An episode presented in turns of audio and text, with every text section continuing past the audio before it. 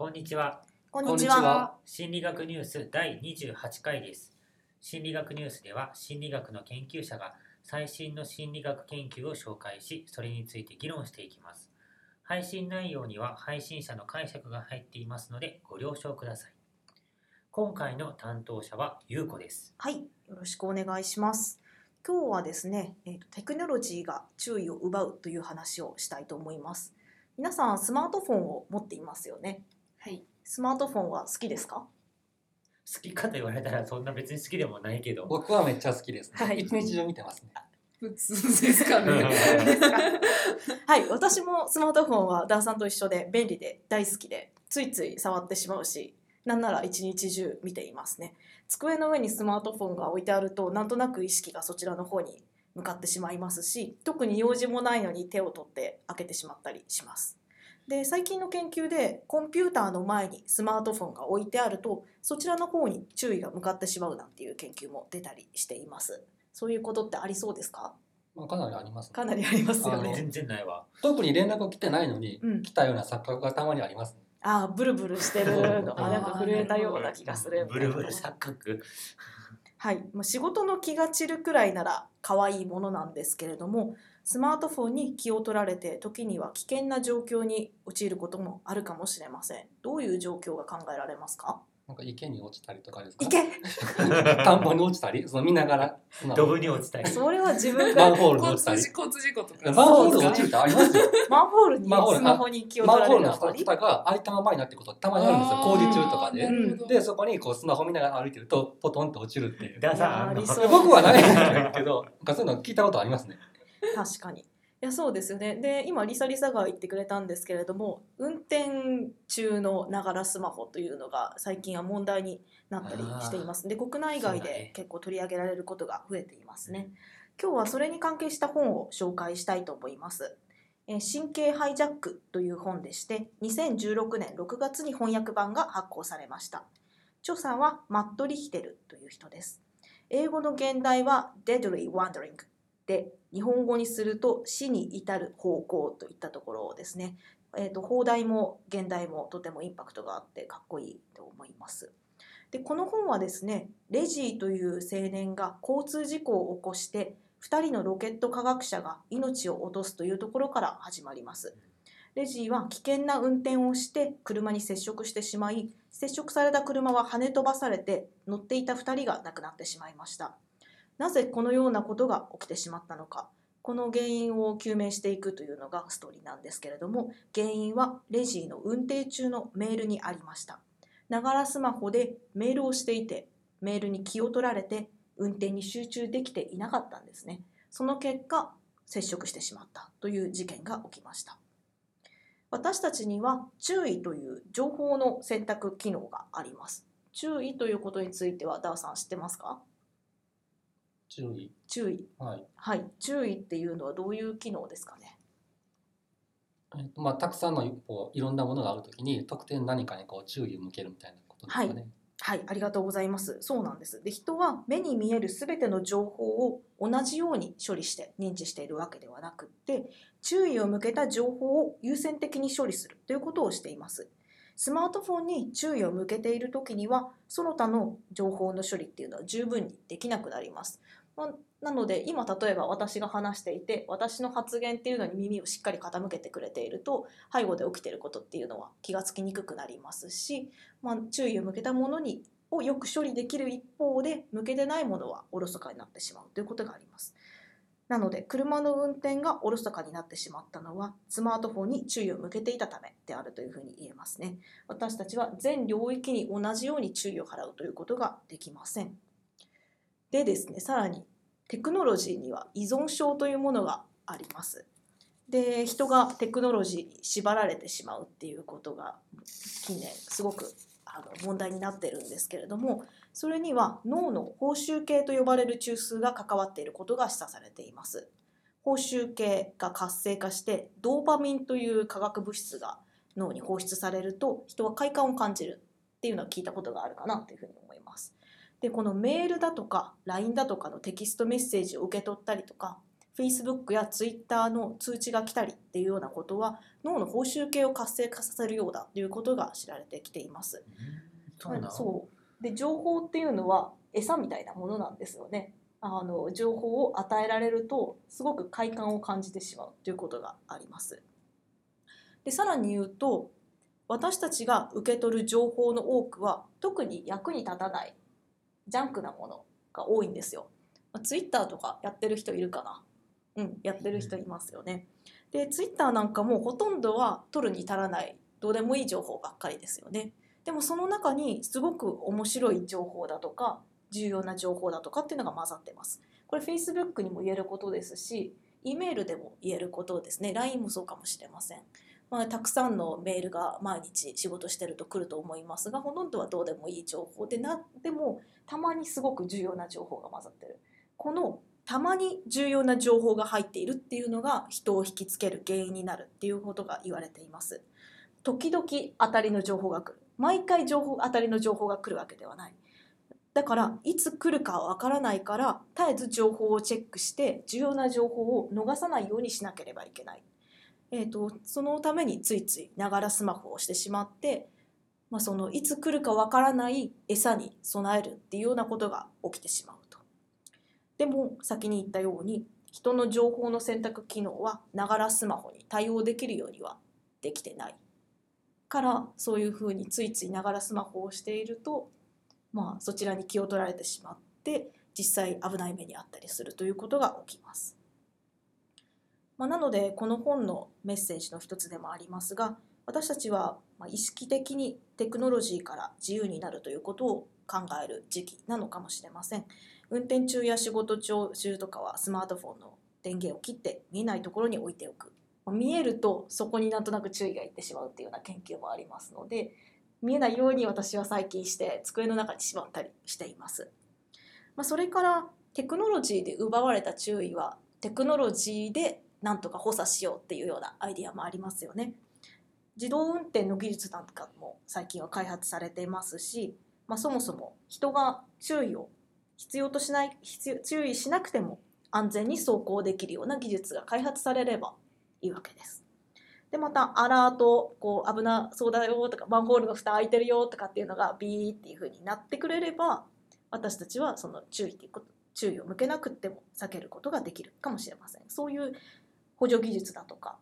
あとは人の集中状態を測ってくれるようなデバイスとかっていうのも最近はスマートフォンでも出てますけれども、まあ、その目の動きとかから測ってくれるみたいなねそういう集中を助けるようなデバイスっていうのも開発されればまたあのそれが補佐してくれるかもしれません、まあ、なのでテクノロジーによってまた安全な状況を築いていくっていうことも有効かもしれませんというような内容でした。皆さん心当たりというか注意を奪われてるなっていうふうに思うことはありますかね。それはあります、うん、あんまりスマートフォンはさっき そ, それほどまでっていうふうに言ってたけれど、うん、いやスマホは別にどうでもいいっちゃどうでもよくってなんか、うん、まああの注意を奪われてるなって感じるのは例えば電車乗ってる時とかにゲームしてたりとかしてねあ気がついたらもう駅ついてるやんみたいなのとかはありますね、うんうん、駅ついてるやんならいいけれど駅過ぎちゃってるとかね、そういうのもありますよね、うん、でもなんかこれをどう解決していくかってすごい難しいよね。なんかテクノロジーってさ後退するというかもうあるテクノロジーを使ってしまったら抜け出せないっていうかね例えばこう洗濯機があるから洗濯板ではもうちょっとやっていけないとかいうのもあるしスマホが今こんなに普及してるわけだからスマホを離れてこうないこう見えないところに置くとかっていうのも確かに有効ではあるかもしれないけども多分なんだけど運転中にスマホをやって危ない目に遭う人はそういう自制が効いてない可能性がすごく高い、ね、だからそのどういうふうに、まあ、そのさっきもう一個挙げてくれてたテクノロジーでもうちょっとこうなんとかしようっていうのはまあなんか一つの方法として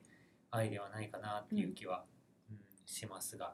はい、今ちょっと話にも出たけれどもやっぱりそれを制御できるできないとかっていうのも個人差があるところで、うんえーとまあ、最近の研究でワーキングメモリの容量次第によってはそれほど危ない、まあ、それほどつられないとかそういうこともあの言われてますし、まあ、ありそうだなっていうふうに思います。あとまあ衝動性、どれくらいその我慢できずに見てしまうかとかっていうようなことも関係すると思いますし、まあ、なので、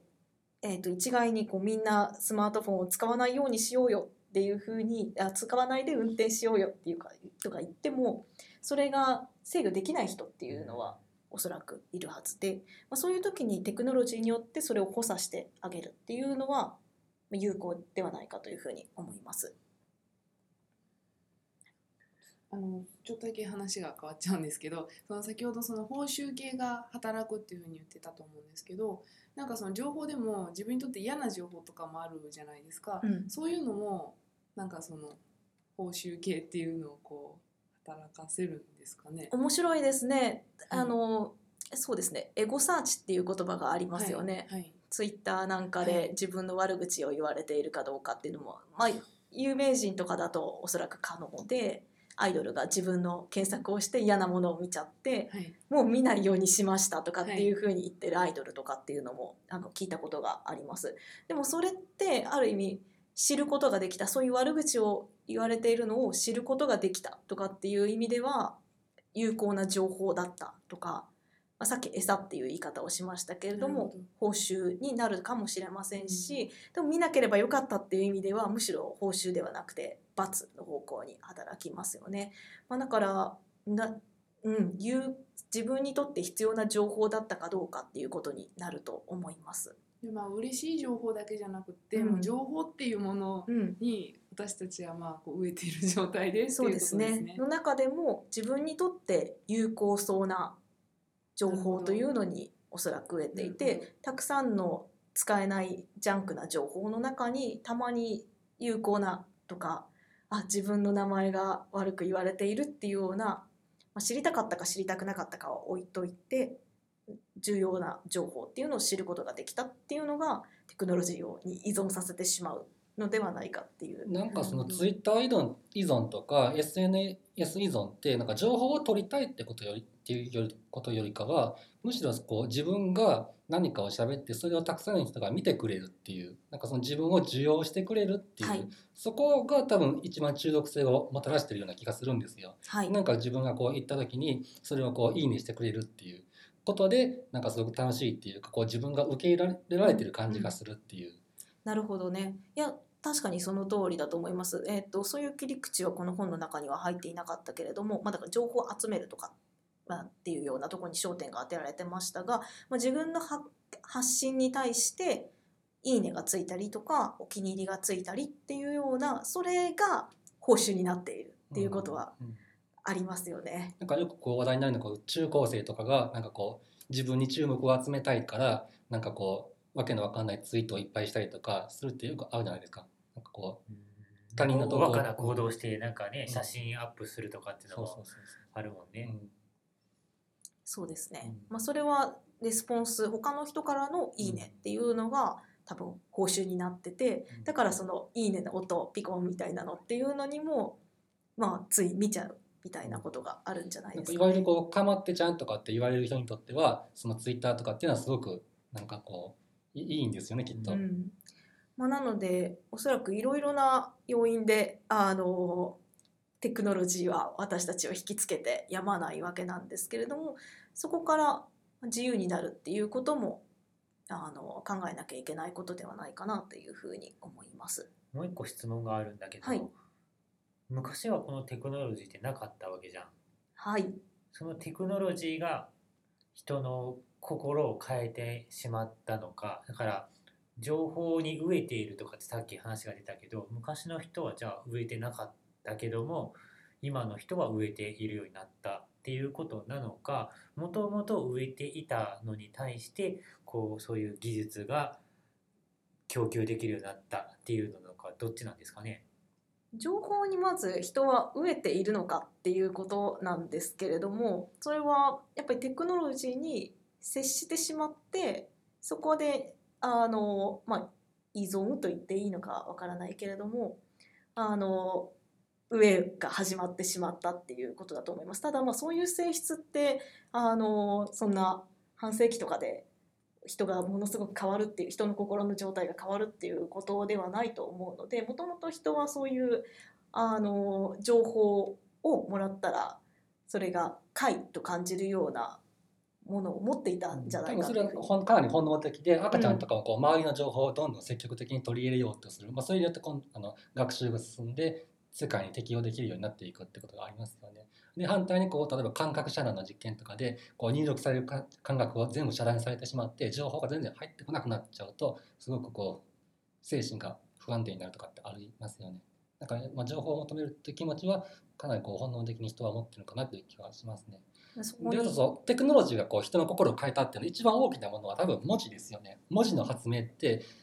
あのものすごくこう人の能力を変えたってことが言われていて、つまりその文字を読む能力って本能ではなくて、もともと生き物として人間はこう文字を読む能力ってなかったんですけど、文字を発明されてから以降は そのそれを処理するっていう部分にこう脳がかなりこう特化していって、まあ、適応していくっていう、それはかなりこう脳を変えたっていう議論があるので、多分文字っていうのはそのテクノロジーが人の心脳を変えたっていうものの最たるものな感じがしますね、うん、